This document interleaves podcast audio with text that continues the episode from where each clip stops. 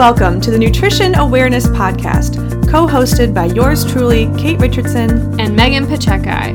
We're two registered dietitians here to make your life easier by debunking diet myths, sharing scientific information about nutrition, and keeping you motivated to reach your goals.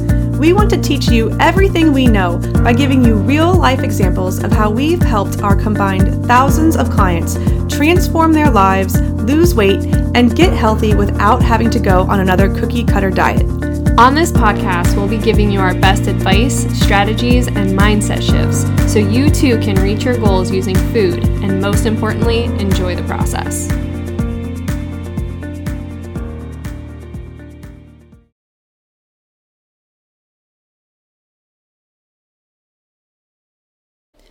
It's another nutrition awareness mini-sode today. And our first mini-sode about bananas was actually kind of a hit. We got so much feedback about how many people really enjoyed us complaining about people that hate on bananas. So, so these mini-sodes are basically us just complaining. for a good reason. Yes. So, just the 20 second reasoning is because when you work in the nutrition space, there's a lot of BS floating around, and people come to us with questions feeling really confused and overwhelmed, and it pisses us off because there's people out there trying to make a profit on anything and everything, and they will spoon feed you lies and prey on your fears to make some money. Like I had somebody ask me the other day if eating a vegetarian diet would boost their metabolism. And it was like, oh man, it's just somebody trying to push a vegetarian diet. So today we're talking about something that at first pissed me off, but as I was telling Megan before we hit play, I've relaxed my stance quite a bit, and that's on this very holistic woo-woo topic of seed cycling. So when you told me that you wanted to talk about this, I thought it was going to be some like not like seeds that you eat. I thought it was going to be something like I don't know, like some injection, like a seed injection or something like that because it wasn't something that I had ever heard of. But really? now I've done the I've done the deep dive on the seed cycling. Yeah. And it's actually not that weird. No, it's not. It's not that. It's just it's eating seeds. But yeah. you can see. You know what I was thinking about with this? I was like, the reason why my initial impression was that it was weird is because a lot of the people that talk about it the most, the voices that talk about the most, also talk about weird quackery. So somebody who's talking and making episodes and posts about seed cycling might also be the one that's pushing all of these weird like IV supplements and weird practices and restrictive Skinny eating. teas. Yeah. So I was like, Meh. it's fallen into that like goop mm-hmm. realm mm-hmm. of things. Yeah, that, that's a good way to put it. Yeah. Like so. there would definitely be a goop seed cycling episode. For sure.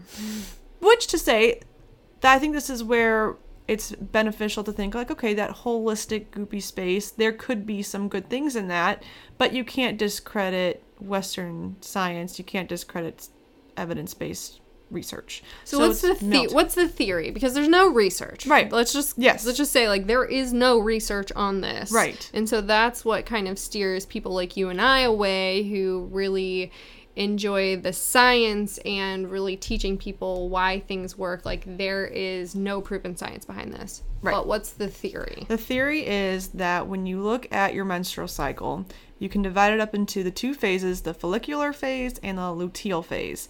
And there are certain seeds that the naturopathic people who really promote seed cycling encourage their clients or their patients to eat during the phases. So, during the first half of your menstrual cycle, that follicular phase, they really recommend doing raw ground pumpkin and flaxseed because of the nutritional content of those specific seeds. And then in your luteal phase, when your egg is being released and progesterone starts to increase, then they recommend doing raw ground sunflower and sesame seeds. So it's really just half of the month. You do one or two tablespoons of ground flaxseed or um, ground pumpkin, mm-hmm. and then the next half you're doing one or two tablespoons of sesame seeds and ground sunflower seeds. And it's every day, right? Mostly every day. Every yeah. day. Mm-hmm. And so some of the claims that I saw was that it can help regulate your cycle. Like I had read a couple anecdotal reports that it um, took their cycle from like 20 to 21 days to like a more 28, 29, mm-hmm. 30 day cycle. I read that it helped with menstrual cramps and pain. I read some people saying that it helped with fertility. So all these things are not proven. They're just kind of anecdotal reports from people who have tried it and thought that it worked for them. Yeah, and well, let's first talk about like why the seeds uh, is simply because the seeds have a lot of phytoestrogens in them in certain amounts, and a lot of foods have phytoestrogens or polyphenols, fruits, vegetables, legumes.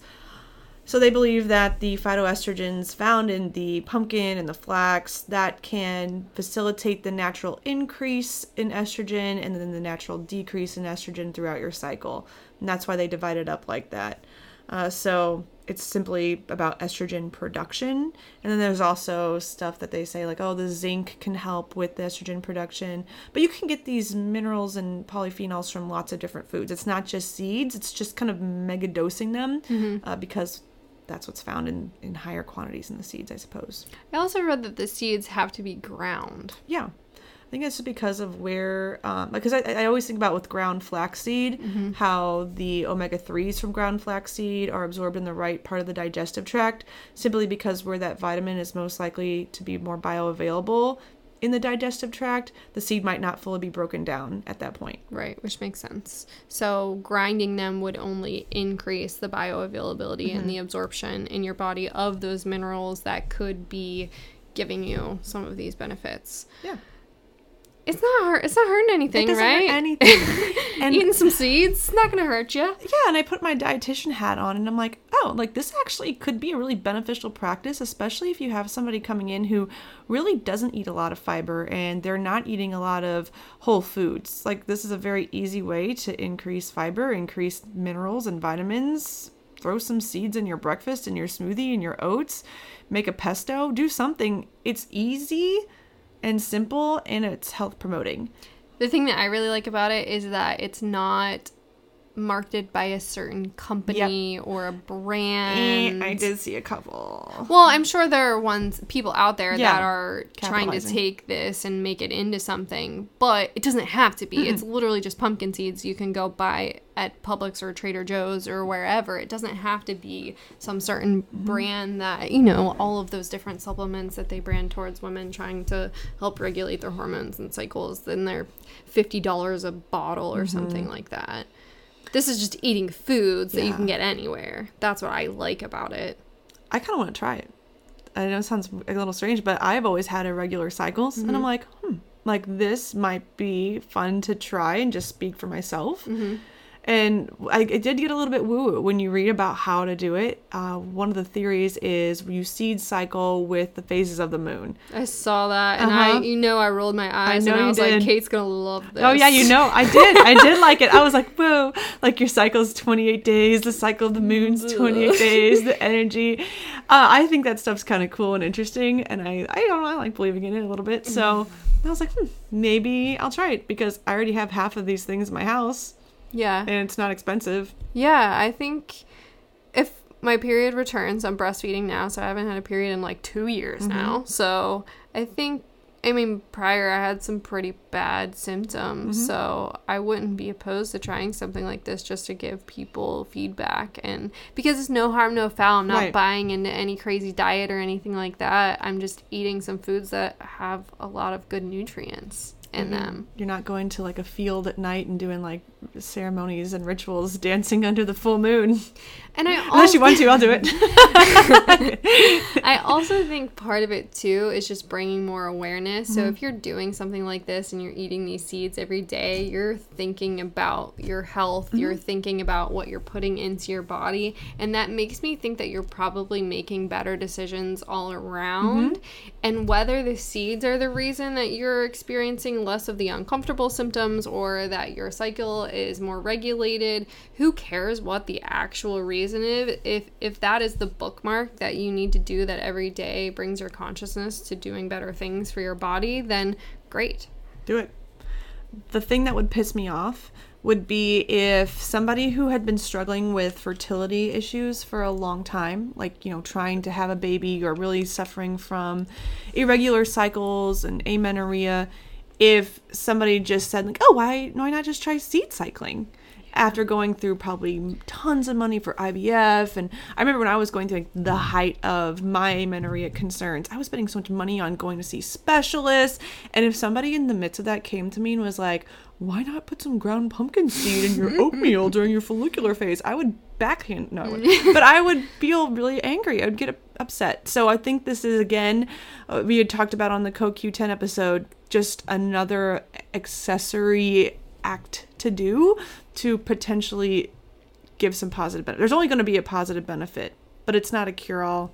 I don't want people to feel like other things in westernized science should be discredited because of holistic practices. There's benefit to both when integrated. And I think if you're wondering, like, you're looking into this and you want a good reference point, Google seed cycling dietitian Yeah. because there are a couple dietitians who have tried it and written blog posts about it and really delved deep into mm-hmm. it. So don't go to some random website and read the Goop article. Go to the Yeah. dietitian's 'Cause article. They're doing it for clicks and affiliate links. I think I'm gonna do it. You know, we've just kind of thinking right now. We've done like a vegan diet trials. You've done mm-hmm. keto, carnivore. Might as well just try seed cycling for three months to see what happens. All right, and then we'll talk about it again. Yeah. If you guys have ever tried it, I would be really interested to know if you have any stories or experiences, positive, negative, or neutral. Shoot us a DM on Instagram at nutrition.awareness. I'm just nosy and curious. Sorry if this episode wasn't as lit and fired up as you thought it was gonna be. I was already guns a blazing, and then I was like, oh, okay, like this actually makes this actually like could be cool. All right, we'll see you on the next episode. Bye guys. We hope you enjoyed this episode of the Nutrition Awareness Podcast. And if you did find it helpful and want to share it with the whole world, screenshot this episode and tag us on Instagram in your stories at nutrition.awareness so we can connect with you. To get notified about the next episode of Nutrition Awareness, be sure to hit subscribe so you never miss an episode. And to create your own personalized nutrition plan with us, be sure to schedule your virtual or in person consultation on our website, www.orlandodietitian.com. Now get out there, fuel up, and live your healthiest life. We'll see you on the next episode.